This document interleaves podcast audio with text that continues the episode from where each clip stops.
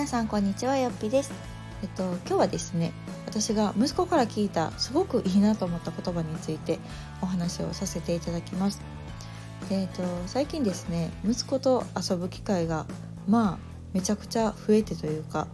今まではね結構一人遊びとかブロックやったりとかねロボットやったりとかで遊んでたんですけど最近は本当戦いごっこがめちゃくちゃ多くてですねもうひたすら戦わされるっていう あの数ヶ月間を送っております。で、まあ、その中でですねなんかこう戦う時に「おりゃ!」とか「とりゃ!」とかって普段よく言ってるんですけどこの間ふとですね私に向かって「自信持ってるか?」って言い出したんですね。でちょっと面白いじゃないですかどういうこと？みたいな。でなんか多分戦い私が向かっていく時やったかな私が息子に向かって多分向かっていく直前ぐらいに「自信持ってるか?」って言ってでそれ誰に教えてもらったんっていうのを聞くとなんか保育園の体操の先生っていうんですね。で、まあ、どういう場面でその自信持ってるかっていうのを言うかってめっちゃ不思議じゃないですか。でどういうことっていうの話を聞いてたらそうあと息子の保育園はね毎週えっと、体操の時間っていうのがあって、まあ、外部からね先生が来てくれて教えてくれるんですけど今は、えっと、飛び箱かな？をやってます。で少し前は側転をやっててで今は飛び箱やっててみたいな感じで多分こう2ヶ月ぐらいかけて、まあ、何か一つのものをみんなでできるようにしていくっていうような進め方をしているんだと思うんですけど今その飛び箱をしている中でやっぱりこう、うん、怖さがあったりするじゃないですか。子供もその初めてのねものに向かっていくとかこの飛び箱を飛ぶのが怖いとか向こういたら落ちるんちゃうかとか多分いろいろねできる子できない子がいる中で先生がなんか飛ぶ前に「自信持ってるか?」って言うんですって子供に。で「はい!」みたいな、まあ、できてもできんでも「自信持ってるかはい!」ってスタートするっていう話を聞いてなんかめっちゃいいなと思ったんですよ。でそれは何かというとあの私がずっと、ねまあ、このラジオでもお話ししたんですけどなんか自信は絶対持った方がいいと思っててで子供にも私は自信を持ってる子供に育てたいなと思ってるんですね。でそれはこういわゆる自意識過剰っていう意味じゃなくってやっぱり自信っていうのは自分を信じる力だと思ってるんですね。ね、それが本当の自信であってやっぱり自分を信じる力がないと自己肯定感もどんどん下がっていくし私なんて僕なんてと思ってもう挑戦することすら諦めてしまったりとかどうせできひんわとかそれがこう回り回って人を妬んだりとか羨んだりとか、うん、でどんどんこう自分の自己肯定感が下がっていく自分のことが好きじゃなくなるみたいなループに入っていくんちゃうかなっていうふうに感じていて。でもその自信をつけるためにはやっぱりこううん根拠のない自信っていうのもすごく大事だしでもそれだけじゃなくってこう自分の努力も必要だと思うんですね。なんかこう自信をつけるための努力みたいなものは絶対必要だと思っていてやっぱりそれをやってきたからこそ自分を信じられるというかなんかそうそう私のボクシングの井上君がすごく好きなんですけど彼も言ってたのがやっぱりこうねあの子は強いから絶対勝つやろうとかって言われるけど自分ももちろん自信を持って立ち向かっていかないといけないけどやっぱりそれは普段すごい厳しいトレーニングをしたりとかこんだけやってきたっていう自分の努力がやっぱこう自分を信じる力につながってるみたいな話をしててほんまそれやなっていう風に感じてるんですね。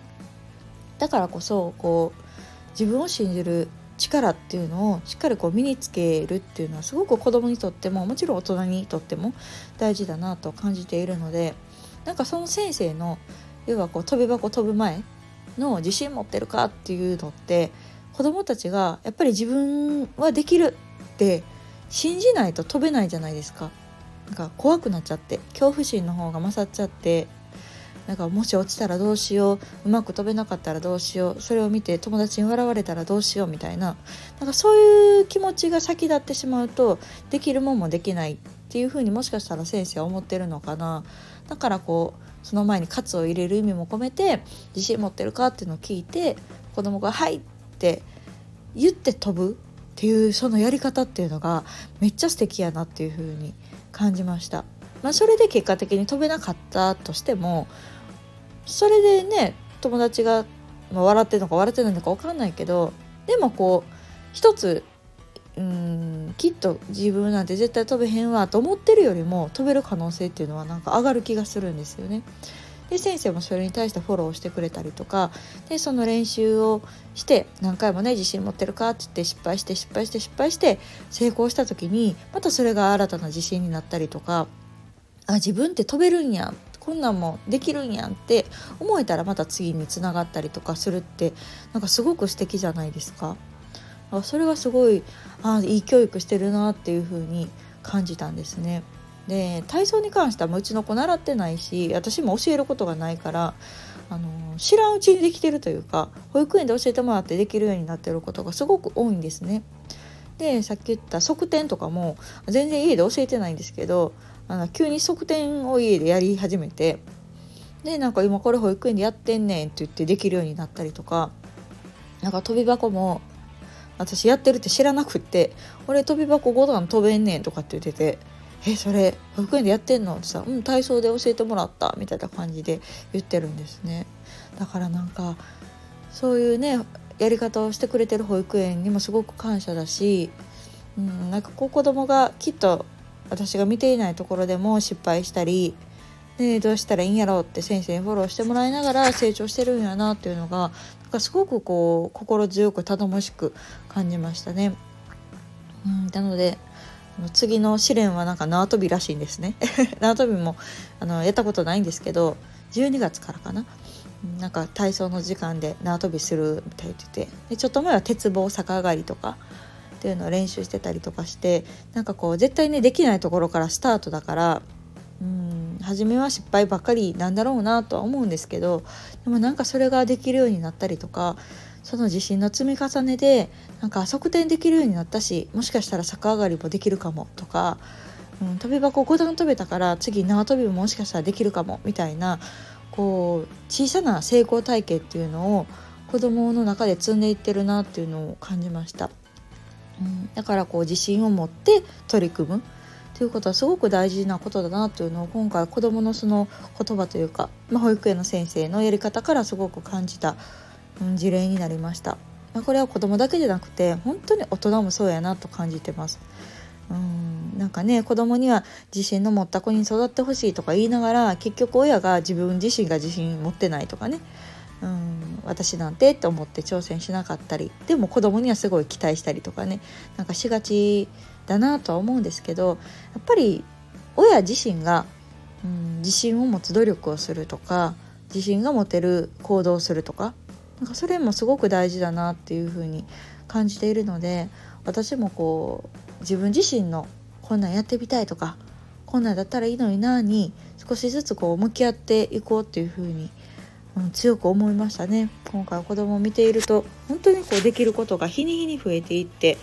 うんまさにこう自信持って取り組んでるんちゃうかっていうふうに思うし子供にはねもっと自信持てよみたいに なんか言いたくなっちゃうんですけどまあそれはね自分も本当そうでうん自分はじゃあ自信を持って何か取り組めてるかなとか何かやりたいなと思った時に自分自身になんか自信持てよってこう言ってあげることがすごく大事なんじゃないかなと思っています。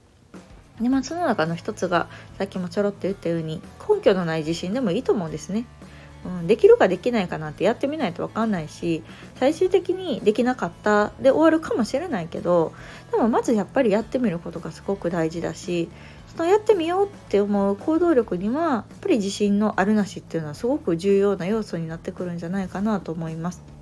なので、まあ、私はねやりたいこと本当にたくさんあるけど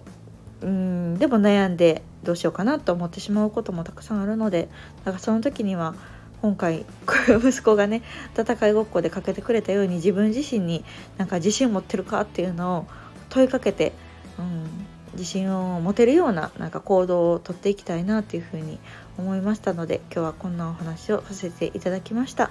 なんか子育てと言いながらもすごく子供から学ぶことが多くてあの5歳の男の子すごい面白いなと思っています。また何かシェアできることがあったらお話しさせていただきます。ではまた次回の放送をお楽しみに。さよなら。